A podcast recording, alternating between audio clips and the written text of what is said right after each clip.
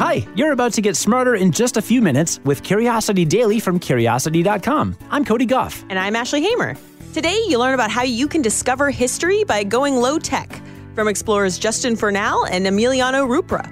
We'll also answer a listener question about how nuclear explosions work in space. Let's satisfy some curiosity.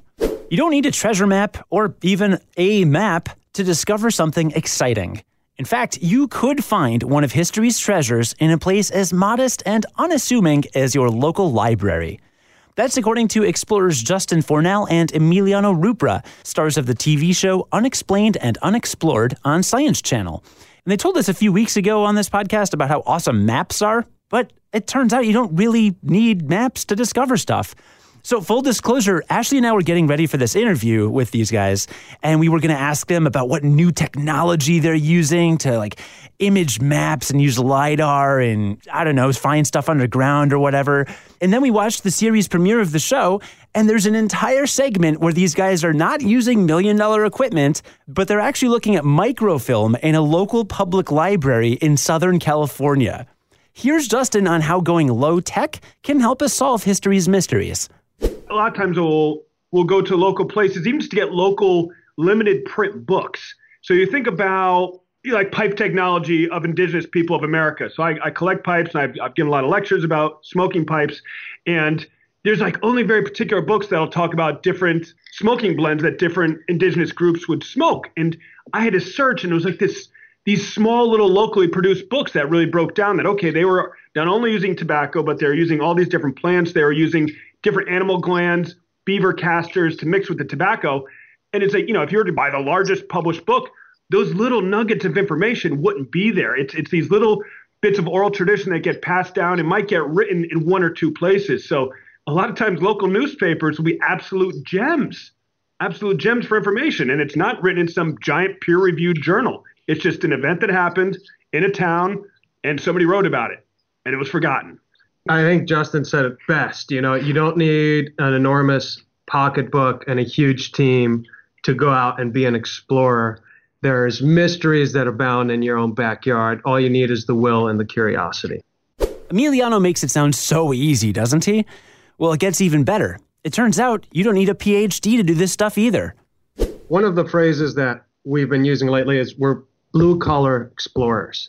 We're not academics, we're certainly well read and we do our own research. We usually try to find our own funds, but we're really driven by curiosity and to represent groups of people and stories that are often underrepresented. Yes, the advancement of human knowledge is at the center of what we're trying to contribute. It's funny when you you'll pitch a lot of these stories to different academic institutions to get funding and everybody wants this big treasure moment and and we both will say time and time again I said that the knowledge is the treasure. Exactly. And this knowledge that's going to be lost to time is the treasure and we need to go out there and record it and preserve it before you know a particular story or a particular textile or a particular ritual is on its last generation and it hasn't been properly documented and then it'll vanish to time. And, and what a shame you know to kind of this this greater piece of human knowledge to have these things vanish and never be recorded properly some finds every once in a while will be tangible finds, but most of the finds are intangible. It's human knowledge, it's the rediscovery of a ritual or tradition,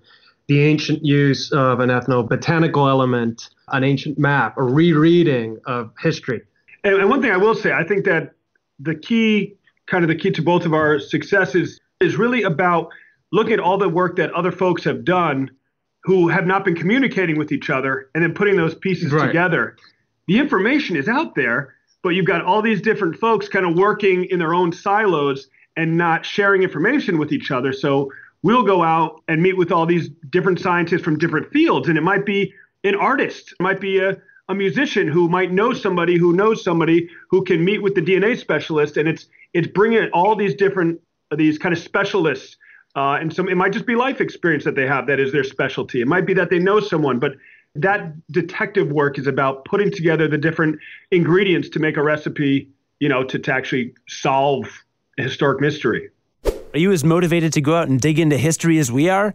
Again, explorers Justin Fornal and Emiliano Ruprah are the stars of Unexplained and Unexplored, which you can catch every Sunday at 10 p.m. Eastern on Science Channel. Today's episode is sponsored by Purple Mattress. Better sleep, better you. You need to get a good night's sleep if you want to be happy and productive. Not to mention, imagine flipping through the pages of an old book and accidentally skimming past a page with a major historic discovery on it, all because you didn't sleep well.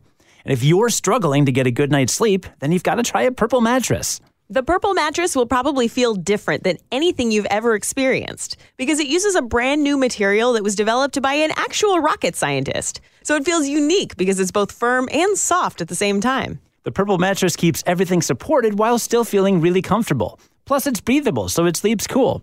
It's not like the memory foam you're probably used to.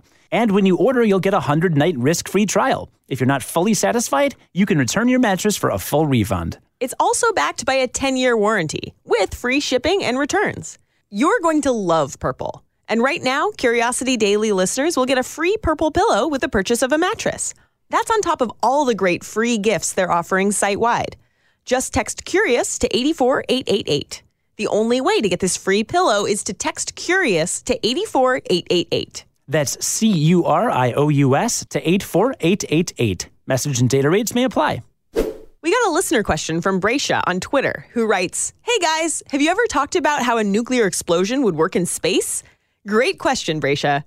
So, to back up, a nuclear explosion on Earth has three main components there's the force of the blast, the heat from the blast, which is also known as thermal radiation, and the nuclear radiation, basically high energy particles. All three of these can do damage to people and buildings, but the biggest harm from an Earth based nuke comes from those first two. The blast can rupture organs and destroy structures, and the thermal radiation can burn skin and start fires. But as much as we hear about the dangers of nuclear radiation, it turns out that our relatively dense atmosphere weakens those high energy particles, so they're not as dangerous as they could be. But if you detonate a nuke in the vacuum of space, that all changes. Without an atmosphere to carry the energy, there's basically no blast. Same goes for thermal radiation, since there's no air to heat. But the nuclear radiation? Hoo boy. A 20 kiloton bomb, which is roughly the size of the one dropped on Nagasaki, would spread high doses of nuclear radiation in space up to 17 times as far as the same explosion on Earth. If that happens in deep space, that's one thing. But if you detonate a nuke in space directly above our planet, that radiation can strip electrons off of atoms in the atmosphere and create a fluctuating electric current, resulting in a powerful electromagnetic pulse, or EMP. And that can have disastrous effects. How do we know? Because the US and the Soviet Union have done it, like more than a dozen times. In 1962, the US military detonated a 1.4 megaton bomb called Starfish Prime 400 kilometers above the Pacific Ocean. At more than 70 times the yield of the bomb dropped on Nagasaki, Starfish Prime was the largest bomb ever set off in space. It didn't create a blast or a fireball, but the EMP wreaked havoc on our electrical grid. It knocked out 300 streetlights and set off numerous burglar alarms in Hawaii, 1,400 kilometers from the test site. That's 900 miles. That's the scary thing about nuclear weapons. When the blast doesn't get you, the radiation will. Thanks for your question, Bracia.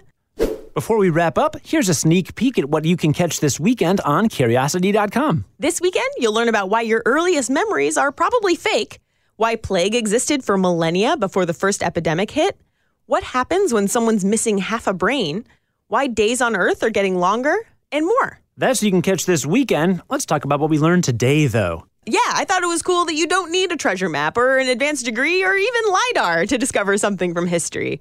You can just visit your local library and let your curiosity be your guide. Archival research just sounds so cool. Because, I mean, there are libraries with collections of journals and, and personal diaries and things that no one has ever read, right? Like, literally ever. So you can pick up one of these books and I mean, yeah, a lot of times it's not going to be that revelatory, but sometimes you'll find something and it's like, no one has ever told this story before. How cool is that? Yeah, the same thing's true of biology. Like, there are all these collections of animal specimens in the backs of museums where new species are discovered all the time. So cool. I was also very curious to learn about nukes in space. Sounds like they would spread nuclear radiation super far and mess with their electronics pretty badly. So I, for one, am crossing my fingers that nobody nukes space anytime soon. That's for sure. Or anywhere. Today's last story was written by Ashley Hamer, who's the managing editor for Curiosity.com. Today's podcast was scripted, produced, and edited by Cody Gough. Have a great weekend and join us again Monday to learn something new in just a few minutes on the award winning Curiosity Daily. And until then, stay curious. On the Westwood One Podcast Network.